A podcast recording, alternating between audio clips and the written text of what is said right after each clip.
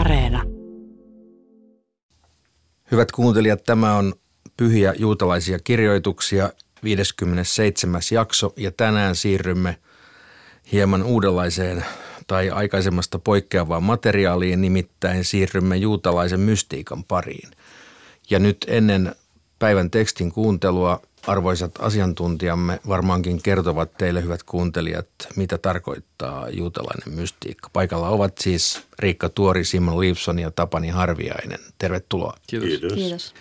Juutalainen mystiikka noin tiivistetysti, näin johdannonomaisesti. Siinäpä varmaan kysymys. Niin. No, mutta vähän laveamminkin voi asiaa avata. No ehkä yksi tämmöinen asia, mikä juutalaismystiikassa on tärkeää, on se, että halutaan tutustua Tooran salaisuuksiin vähän tarkemmin. Me ollaan puhuttu Toorasta aika paljon täällä. Kyse on siitä, että miten, mitä, todella, mitä todella Toora tarkoittaa, ja siihen ehkä joskus tarvitaan, miten mä nyt sanoisin, ei nyt vettä väkevämpää, mutta vähän tällaista, jopa tällaisia metodeja, jotka on tuttuja muistakin uskonnoista, vaikkapa meditaatiota. Tässä seuraavassa tekstikatkelmassa voidaan pohtia, että miten nämä rabbit päätyvät tällaiseen paratiisiin, mikä tämä tapa on. Ja totta kai myös juutalaismystiikassa on vahva raamatullinen tausta. Meillä on esimerkiksi, no myöhemmin tulee lisää luomisesta. Meillä on ensimmäisessä Mooseksen kirjassa luomiskertomus, johon sitten rabbit ja myöhemmät juutalaiset paljon lisäävät tällaisia mystisiä piirteitä. Ja samoin sitten profeettakirjasta erityisesti Hesekielin kirjan ensimmäinen luku, jossa on tämmöinen mystinen kuvaus Jumalan valtaistumisesta. Jumalan näystä enkeleistä on vahvasti taustalla. Niin voisi sanoa, että tässä pyritään vastaamaan erilaisiin ongelmiin, jotka on jääneet Raamatussa ja myöskin Talmudissa kovin niukalle selittämiselle. Ja yksi semmoinen teema, mitä pohditaan, on millä tavalla luominen oikein tapahtui. Että kun Raamatussa lyhyesti sanotaan, Jumala sanoi ja tapahtui näin, niin nimenomaan nämä filosofit on ruvenneet, voi sanoa antiikin ajasta saakka, miettimään näitä kysymyksiä, millä tavalla oikein luomisen erilaiset vaiheet tapahtuu. Ja mikä oli Jumalan vaikutus suorana toimijana näkyvässä maailmassa. Koska Jumala jotenkin koetaan kuitenkin etääntyvänä, siis tuonpuoleisena. Mutta tämän puoleisen maailman luojana hän on kuitenkin tärkeä. Ja siihen väliin ruvetaan miettimään erilaisia sfäärejä. Taivaan kappaleita pohditaan samalla, mistä ne tulee, mikä on niiden vaikutus, mitä on enkelit siinä välissä. Ja mikä on sitten tämä todellinen, äh, tai näkyvästi näkyvällä tavalla todelliselta näyttävä maailma. Että se on tämmöinen, jota voi sanoa jotenkin teosofiaksi myöskin, jossa pohditaan samalla Jumalan olemuksia ja Jumalan suhdetta näkyvään maailmaan. Mutta sitten on tämmöinen, sanotaanko, kokemusperäinen mystiikka, jossa halutaan, halutaan uutta kokemusta, uusia tietoja. Siis semmoista, mitä usein ajatellaan mystiikkana. Iso osa juutalaisesta mystiikasta on pikemminkin eräänlaista filosofiaa, eikä suinkaan mitään, mitään kabbalistisia ihmeiden tekemisiä. Vaikka väitetään, että pari rabbia pystyi aina sapatin aattona luomaan masikan sapattiruuakseen, mutta tämä on nimenomaan semmoinen poikkeuskertomus, joka jotenkin esitetään. Mutta jotkut suuntaukset nimenomaan kabbalan piirissä on halunneet tämmöisen ihmeiden tekemisen suuntaan lähteä liikkeelle.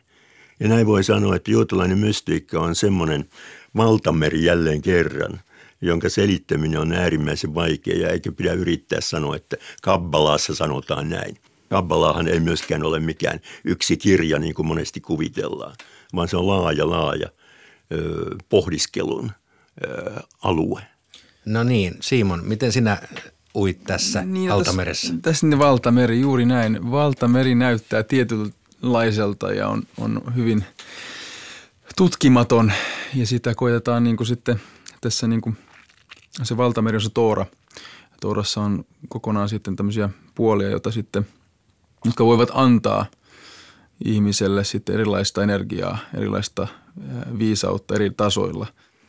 Tässä kappaleessa, mitä me ruvetaan kohta lukemaan, tämä neljä paratiisissa, niin syvennytään Raamatussa esiintyviin ilmiöihin, joista ei sen enempää kerrota. Siellä puhutaan taivaan palatseista, siellä puhutaan ratsastajista, siellä puhutaan paratiisista, siellä puhutaan vaunuista, taivaallisista vaunuista, jotka jää hyvin pienelle selitykselle. Ja niitä yritetään jotenkin valottaa jo tässä neljä paratiisissa jaksossa, joka sisältyy, sisältyy Talmudiin. Mutta Talmudissa on muuta hyvin vähän tämän sortista, ikään kuin tuon puoleiseen tai salaisuuksiin syventyvää aineesta. Ja ehkä me opitaan tästä jaksosta, miksi se saattaa olla vähän vaarallista. Hyvä, käymme kuuntelemaan päivän tekstiä. Talmud. Neljä astui paratiisiin. Hagiga. Varoittava kertomus yrityksistä perehtyä liian syvällisesti Jumalan salaisuuksiin kääntyy kertomukseksi uskosta luopuneesta. Viisaat ovat opettaneet. Kerran sattui, että Rabban Johanan ben Zakkai oli ratsastamassa aasilla pitkin tietä ja Rabbi el-Azar ben Arach ajoi aasilla hänen perässään. Rabbi el-Azar sanoi hänelle: "Mestari, opeta minulle jokin osuus taivaan vaunujen olemuksesta." Hän vastasi: "Enkös minä ole opettanut teille sen, että taivaan vaunuja ei saa selittää yhdelle ainoalle, ellei tämä ole viisas, joka tajuaa omin tiedoin." El-Azar sanoi: "Mestari, salli minun sanoa sinulle yksi asia, jonka olet opettanut minulle." Hän vastasi: "Sano." Rabban Johanan ben Zakkai laskeutui heti aasin selästä, peitti päänsä ja istuutui kivelle olivipuun alle. El-Azar sanoi hänelle: "Minkä tähden laskeuduit aasin selästä?" Hän sanoi: "Voi olla, että kun sinä pohdit taivaan vaunujen olemusta, Jumalan läsnäolo on kanssamme ja palvelusenkelit saattavat meitä, ja silloinko minä ratsastaisin aasilla." Rabbi el-Azar ben Arach alkoi heti puhua taivaan vaunujen olemuksesta ja pohdiskella sitä. Silloin tuli laskeutui taivaasta ja saartoi seudun kaikki puut, ja ne kaikki alkoivat laulaa. Mikä oli se laulu, jota ne lauloivat? "Ylistäkää Herraa, te jotka olette maan päällä, ylistäkää syvyydet ja meren pedot, hedelmäpuut ja setrit, ylistäkää Herraa." Tulen keskeltä enkeli vastasi siihen: "Katso, se juuri on taivaan vaunujen olemus." Rabban Johanan nousi samalla hetkellä, suuteli El-Azaria pään päälle ja sanoi: "Kiitetty olkoon Herra, Israelin Jumala, joka on antanut isällemme Abrahamille pojan, joka osaa ymmärtää, tutkia ja pohtia taivaan vaunujen olemusta. On niitä, jotka pohtivat hyvin, mutta eivät toteuta oppimaansa hyvin, ja niitä, jotka toteuttavat oppimaansa hyvin, mutta eivät pohdi hyvin. Sinä pohdit hyvin ja toteutat oppimaasi hyvin. Onnellinen olet sinä, isämme Abraham, kun El-Azar ben Arach on lähtöisin sinun suvustasi." Kun nämä tapahtumat kerrottiin Rabbi Jehoshualle, hän ja Rabbi Jose Hakohen olivat kävelemässä pitkin tietä. He sanoivat: "Myös me haluamme pohtia taivaan vaunujen olemusta." Rabbi Jehoshua alkoi pohdiskella. Silloin oli kesäpäivän seisauksen selkeä päivä, mutta taivas peittyi pilviin ja eräässä pilvessä näkyi ikään kuin sateenkaari. Ja palvelusenkelit kokoontuivat kuuntelemaan aivan kuin ihmiset kokoontuvat katsomaan sulhasen ja morsiammen juhlintaa. Rabbi Jose Hakohen meni kertomaan nämä tapahtumat Rabban Johanan ben Zakkaille. Hän sanoi: "Onnellisia te ja onnellisia teidän synnyttäjänne. Onnelliset ovat minun silmäni, jotka saivat nähdä tällaista. Myös unessani minä ja te olimme istumassa Siinain vuorella ja taivaasta kuului meille jumalallinen ääni. Nouskaa tänne, nouskaa tänne. Teille on valmistettu suuret salit ja pehmeät ruokailuvuoteet ja teidät. Teidän oppilaanne ja oppilaittenne oppilaat on kutsuttu kolmanneksi ryhmäksi." "Ei se niin ole. Rabbi Jose, Rabbi Jehudan poikana, et sanoo, on kolme kuvausta. Rabbi Jehoshua kuvasi näitä asioita Rabban Johanan ben Zakkaille, Rabbi Akiva kuvasi Rabbi Jehoshualle ja Rabbi Hanania ben Haginai kuvasi Rabbi Akivalle. Mutta Rabbi el-Azar ben Arachia ei tässä otettu huomioon. Ne, jotka kuvailivat ja joille kuvailtiin, on otettu huomioon, mutta ne, jotka kuvailivat, mutta joille ei kuvailtu, heitä ei ole otettu huomioon. Kuitenkin Hanania ben Hanihai, jolle ei kuvailtu, on otettu huomioon.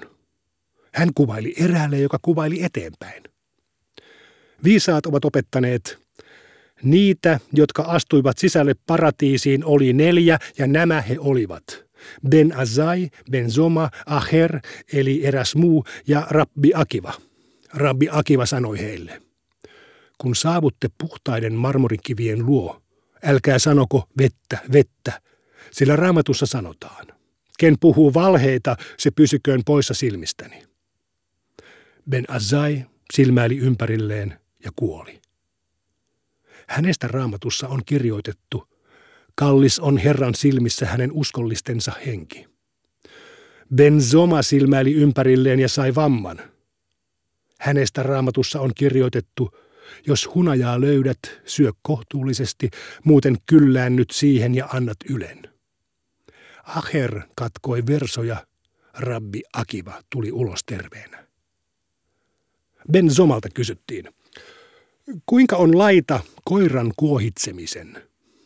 Hän sanoi heille, sellaista ei saa tehdä teidän maassanne. Millekään, joka on teidän maassanne, sellaista ei saa tehdä. Ben Zomalta kysyttiin myös, neitsyt, joka on raskaana, kuinka on hänen laitansa ylipapin suhteen? Otammeko huomioon Shmuelin ajatuksen? Shmuel on näet sanonut, minä pystyn yhtymään useaan kertaan ilman veren vuodattamista. Tai Shmuel ei ehkä ole normaali tapaus. Hän sanoi heille, Shmuel ei ole normaali tapaus ja me otamme huomioon, että neitsyt on voinut tulla raskaaksi kylvyssä. Mutta eikö Shmuel ole sanonut, siemenvuoto, jota ei ole ammuttu kuin nuoli, ei hedelmöitä. Jos se alkuaan on ammuttu todella kuin nuoli, se pystyy siihen. Viisaat ovat opettaneet. Rabbi Jehoshua ben Hananialle tapahtui kerran, että hän seisoi temppelivuoren portaikossa, kun Ben Zoma näki hänet, mutta ei noussut seisomaan hänen edessään. Jehoshua sanoi hänelle, Ben Zoma, mistä tulet ja minne olet matkalla? Hän vastasi, minä olin katselemassa ylisten ja alisten vesien väliä, ja niillä oli etäisyyttä pelkästään kolmen sormen verran, sillä Raamatussa sanotaan, ja Jumalan henki leijui vetten yllä, niin kuin kyyhkönen leijuu poikastensa päällä niihin koskematta. Rabbi Jehoshua sanoi oppilailleen, Ben Zoma on yhäkin ulkopuolella, koskapa milloin tapahtui, että Jumalan henki leijui vetten yllä. Ensimmäisenä päivänä, mutta vesien erottaminen vasta toisena päivänä, mistä on kirjoitettu, ja tulkoon se erottamaan vedet toisistaan. Ja kuinka paljon on välillä etäisyyttä? Rav Aha bar Jaakob sanoi, hiuksen verran. Rabbit sanoivat, kuin siltalautojen väli. Marzutra, mutta toisten mukaan Rav Asi sanoi, kuin kaksi viittaa, jotka on livitetty päällekkäin. Ja jotkut sanovat, kuin kaksi kuppia, jotka on pinottu nurin päällekkäin. Aher katkoi versoja. Hänestä Raamatussa on kirjoitettu näin. Älä anna suusi saattaa lihaasi syylliseksi. Mitä hänelle tapahtui? Hän näki, että Metatronille oli annettu oikeus istua kirjoittamaan muistiin Israelin ansiot. Hän sanoi, opetettu on, että ylhäällä ei ole istumista eikä kilpailua, ei selän kääntämistä eikä uupumusta. Ettei vain, taivas varjelkoon, olisi olemassa kaksi valtaa. Niin Metatron alennettiin pois paikaltaan, häntä lyötiin kuudellakymmenellä tulen iskulla ja hänelle sanottiin, minkä vuoksi et noussut ylös hänen edessään, kun näit hänet. Hänelle annettiin silti oikeus pyyhkiä pois Aherin ansiot ja kuului jumalallinen ääni, joka sanoi, palatkaa takaisin, te luopuneet lapset, paitsi Aher. Siihen Aher sanoi, koska se mies on karkotettu tuosta maailmasta, saakoon hän mennä alas nauttimaan tästä maailmasta. Aher sortui huonoihin tapoihin. Alhaalla hän löysi katunaisen ja pyyteli naisen mukaansa. Nainen sanoi hänelle, etkö sinä ole Elisha ben Abuja? Hän kiskaisi nipusta retiisin sapattina ja antoi sen naiselle. Nainen sanoi, Hän on joku muu, Aher. Sorruttuaan huonoihin tapoihin, Aher esitti kysymyksen Rabbi Meirille. Mitä tarkoittaa, kun Raamatussa on kirjoitettu, toisen niin kuin toisenkin on Jumala tehnyt? Meir sanoi hänelle, kaiken mitä pyhä, olkoon hän kiitetty, loi. Hän loi juuri sen mukaisesti. Hän loi vuoria, hän loi kukkuloita, hän loi meriä ja loi jokia.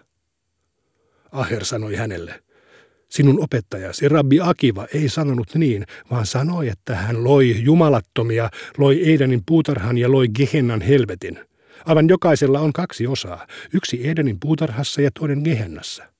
Jos hän ansioituu vanhurskaana, hän saa osakseen oman osansa ja kumppaninsa osan Edenin puutarhassa, mutta jos hän osoittautuu syylliseksi jumalattomana, hän saa osakseen oman osansa ja kumppaninsa osan Gehennan helvetissä.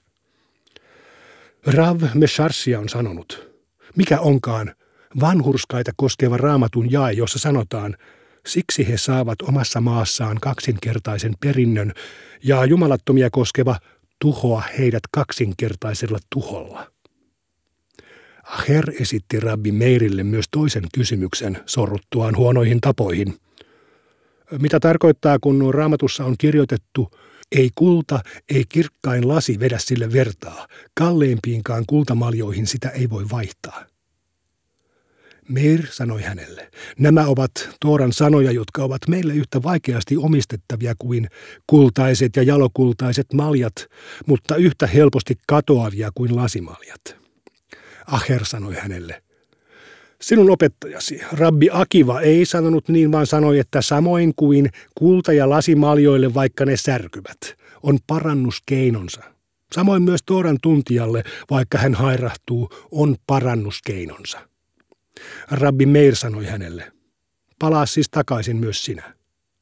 Hän vastasi, minä olen jo kuullut taivaallisen esiripun takaa, palatkaa takaisin te luopuneet lapset, paitsi Aher. Viisaat ovat opettaneet. Aherille tapahtui kerran, että kun hän ratsasti hevosen selässä sapattina, Rabbi Meir käveli hänen perässään oppiakseen Tooraa häneltä.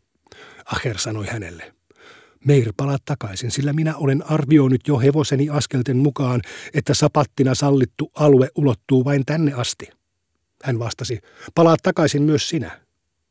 Aher sanoi, enkö ole sanonut sinulle, että olen jo kuullut taivaallisen esiripun takaa, palatkaa takaisin te luopuneet lapset, paitsi Aher. Meir tarttui häneen ja vei hänet opiskelusaliin. Aher sanoi pikkupojalle, lausu minulle jae, jota opiskelet. Hän sanoi, jumalattomilla ei ole rauhaa, sanoo Herra. Meir vei Aherin toiseen synagogaan. Aher sanoi pojalle, lausu minulle jae, jota opiskelet. Hän sanoi, vaikka pesisit itsesi saippualla, vaikka käyttäisit lipeää, jäisi syntiesi lika yhä jäljelle. Meir vei Aherin vielä toiseen synagogaan. Aher sanoi pojalle, lausu minulle jae, jota opiskelet. Hän sanoi, sinä tuhon oma, mitä teet, kun pukeudut purppuraan, kun koristaudut kultakoristeilla, kun suurennat silmäsi ihomaalilla. Turhaan sinä itsesi kaunistat. Meir vei Aherin aina uuteen synagogaan, kunnes oli vienyt hänet kolmeentoista synagogaan, ja kaikissa niistä pojat lausuivat hänelle samanlaista. Viimeisessä hän sanoi pojalle, lausu minulle jae, jota opiskelet. Hän sanoi, jumalattomalle Jumala sanoo, miten sinä voit kertoa käskyistäni? Tuo poika oli sorakielinen, ja siksi kuulosti kuin hän olisi sanonut hänelle Elisalle, le Elisha, Jumala sanoo, eikä jumalattomalle, la rasha, Jumala sanoo. Toiset sanovat, että Aherilla oli mukana veitsi, ja hän leikkasi pojan palasiksi ja lähetti kolmeentoista synagogaan. Toiset taas sanovat Aherin sanoneen, jos minulla olisi ollut veitsi, olisin leikannut hänet palasiksi. Kun Aherin sielu pääsi lepoon, hänelle sanottiin, ei häntä todellakaan tuomita, mutta ei häntä päästetä tulevaan maailmaan. Häntä ei tuomita, koska hän on työskennellyt Tooran parissa, mutta ei häntä päästetä tulevaan maailmaan, koska hän on tehnyt syntiä. Rabbi Meir sanoi, olisi parempi, jos hänet tuomittaisiin ja jos hän pääsisi tulevaan maailmaan. Kun minä kuolen, Minä panen savun nousemaan hänen haudastaan. Kun Rabbi Meirin sielu pääsi lepoon, savupilvi kohosi ylös Aherin haudasta. Rabbi Johanan sanoi, oliko oman rabbin polttaminen urotyö? Oliko hän joukostamme ainoa, jota emme pystyneet pelastamaan? Jos tartumme häntä kädestä, kuka voi kiskaista hänet irti, kuka? Hän jatkoi, kun minä kuolen, minä sammutan savun hänen haudaltaan. Kun Rabbi Johananin sielu pääsi lepoon, savupilvi häipyi Aherin haudalta. Johananin tekojen muistelija aloitti ylistyslaulunsa näin. Oi Rabbimme, edes vartija portilla ei sinua pystynyt vastustamaan. Aherin tytär tuli Rabbi Jehuda Hanasin luo ja sanoi hänelle, Rabbi, suo minulle toimeentulo. Hän kysyi, kenen tytär sinä olet? Hän vastasi, olen Aherin tytär. Rabbi sanoi hänelle, yhäkö hänen sukuaan on maailmassa, vaikka Raamattuun on kirjoitettu, ei jää häneltä kansansa keskelle sukua, ei jälkeläistä, ei ketään sinne, missä hän asui. Tytär sanoi hänelle, muista hänen Tooran tutkimistaan, äläkä muista hänen tekojaan. Samassa ylhäältä laskeutui tuli ja tuhosi Rabbin istuimen. Itkien Rabbi sanoi, jos Tooraa halveksivia muistetaan näin, kuinka paljon enemmän niitä, jotka tuottavat Tooralle ylistystä. Mutta Rabbi Meir, kuinka hän saattoi oppia Tooraa Aherilta? Eikö Rabba Bar Bar Hanna ole sanonut Rabbi Johananin sanoneen, mitä tarkoittaa, kun Raamatussa on kirjoitettu, papin suun tulee jakaa tietoa, hänen huuliltaan odotetaan Tooran opetusta, hän on Herran Sebaotin sanansaattaja. Jos Rabbi on Herran Sebaotin enkelin kaltainen, hänen huuliltaan odotetaan Tooran opetusta, mutta jos ei ole, hänen huuliltaan ei pidä odottaa Tooran opetusta. Siinä kuulimme ensimmäisen annoksen juutalaista mystiikkaa. Miten nyt haluaisitte lähestyä tätä juuri kuultua katkelmaa? No, tässähän oli aika monta tarinaa mukana, mutta ehkä tämä kaikista kuuluisin on näistä neljästä, jotka, neljästä rabbista, neljästä tärkeästä tannaitirabbista, jotka astuvat paratiisiin. Me ei tiedetä, mitä se tarkoittaa, että he, miten he astuvat paratiisiin. He vain astuvat sinne, mutta heille käy aika huonosti. Itse asiassa vain yksi selviää tässä vahingoittumatta. Ja se on tietenkin tämä kuuluisa, ehkä kuulijat muistaa aikaisemmista Talmud-tekstistä, kuuluisa Rabbi Akiva, joka on ainoa, joka selviää tästä matkasta vahingoittumatta. Tähän tarinaan palataan vielä ensi jaksossa. Mutta mitä näille muille käy? Yksi menettää järkensä, yksi kuolee ja sitten yksi vielä kääntyy harhaoppiseksi. Ja hän on sitten tämä eräs muu, eli Aher, Elisha ben Abuja. Aherin tarinaa tässä melko paljon jo käsitelläänkin, mutta kuka on tämä Metatron, joka täällä vilahtaa? Se on tämmöinen mystinen enkelihahmo, joka esiintyy Talmudissa vain pari kertaa, mutta hänellä on Talmudin ulkopuolisessa kirjallisuudessa tärkeä merkitys. Hän, hänet on yhdistetty muun muassa Raamatussa ensimmäisessä Mooseksen kirjassa esiintymään Eenokiin, joka siellä eräässä sukuluettelossa pääsee taivaaseen ilman, että hän kuolisi. Nämä kaikki on suuria, suuria rabbeja ja tietenkin Rabbi Akiva on niistä ehkä se kuuluisin, mutta sitten siinä myöskin pohjustetaan meille sitä ajatusta, että Rabbi Aher-niminen kaveri, niin tämä Elisha ben Abuja, niin hän on...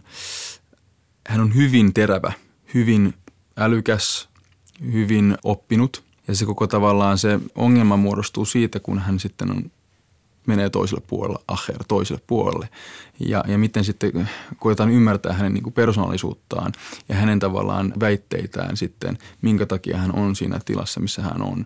Ja tämä vie meidät sitten siihen, että kuka pääsee tulevaan maailmaan, pääseekö hän tulevaan maailmaan. Hänellä on Toora-oppineisuutta, mutta hän on myöskin tehnyt syntiä. Tämä on tämmöisiä tärkeitä teologisia kysymyksiä, mitkä sitten avautuu tästä Aherin tarinasta. Se on niin kuin tämä yksi mielenkiintoinen pointti. Ja tässä käsitellään tämmöisiä salaperäisiä asioita, joista olisi mukava tietää enemmän. Mutta voin melkein sanoa, että koko tämä kertomus hyvin omaperäisellä tavalla luo enemmän kysymyksiä kuin vastauksia.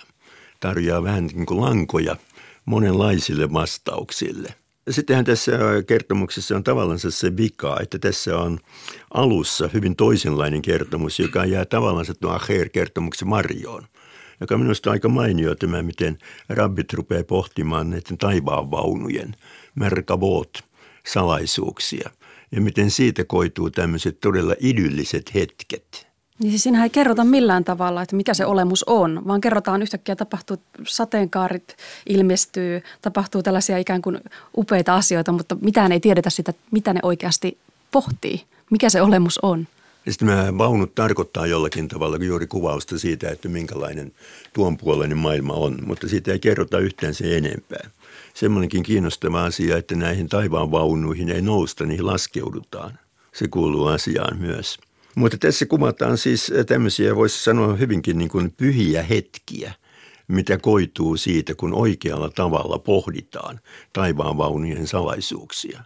Miten yhtäkkiä enkelit puhkeaa lauluun ja miten juhannuksena rupeaa pilveilemään. Sehän on tässä myöskin tämmöinen ihme, että kun on kesäpäivän seisauksen selkeä päivä Israelin maassa, niin yhtäkkiä silloin taivas peittyy pilviin ja näkyy sateenkaari. Sateenkaari, joka on tämän liittosuhteen ja maailman pysyvyyden merkki. Sekin on tämmöinen ihme siinä, joka herkästi häipyy näkyvistä. Sadejuhannuksena ei meistä ole kovin kummallista, mutta tuolla maisemassa se on todella suuri merkki. Tuli laskeutuu taivaasta ja puutkin laulavat. Ja täh- Joo, ja palvelusenkelit kokoontuvat kuuntelemaan, aivan kun ihmiset kokoontuu häihin kuuntelemaan.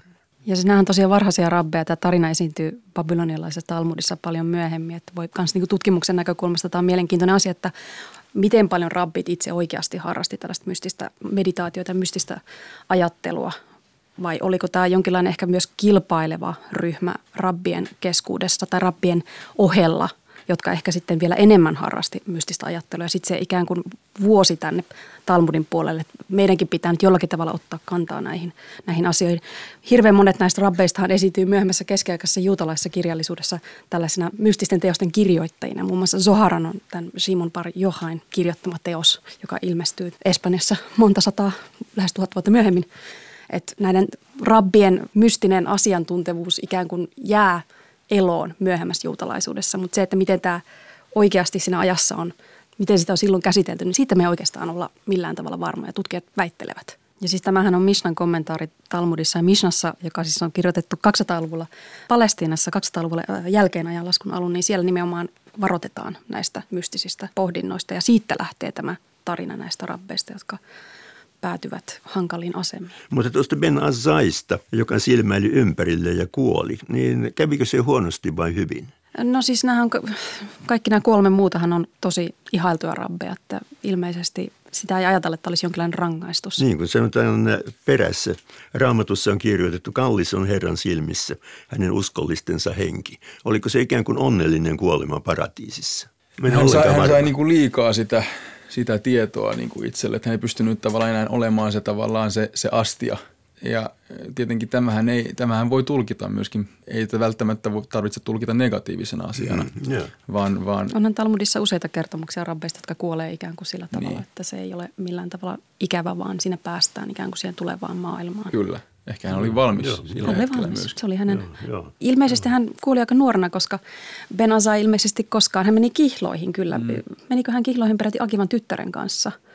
Miten se nyt menikään? Mutta kuitenkin, että hän ei sitten naimisiin asti päässyt. Hän on ollut vielä nuori mies tässä kuolivaiheessaan. Tämä käsitys paratiisista on myös hyvin kiinnostava, koska tässähän paratiisia ei niinkään maalata onnellana, vaan jonkinlaisena koettelemuksena, josta vain Akiva ikään kuin tulee terveenä ulos. Ne menee jotenkin omin, omin luvin sinne. Se on tietysti virhe tässä asiassa. Ai niin. Se ei ole meidän asiamme nyt elävinä mennä, mennä sinne edes meditaation keinoin. Sinne ei saa mennä tutkimaan. Ei. Ja, ja tietenkin se paratiisi on, on varmasti oikea hyvä käännös kylläkin, mutta mä en tiedä sitten niin kuin Pardes, niin se on jotenkin niin kuin se on orchard, eli se on, se on tämmöinen myöskin, siis se voidaan, voidaan myöskin nähdä sellaisena paikkana, joka tuki sitten tätä, että, se, että kysymyksessä ei välttämättä ole paratiisi, vaan jonkinlainen semmoinen paikka, mystinen paikka, jossa, jossa on erilaiset lait. Salaisuuksien tarha. Salaisuuksien tarha, joka sanoa, ei välttämättä joo. ole niin kuin aina sitten paratiisi, vaan se voi olla myöskin jonkun muu todellisuus. Kiitoksia ja tervetuloa seuraamme jälleen ensi kerralla.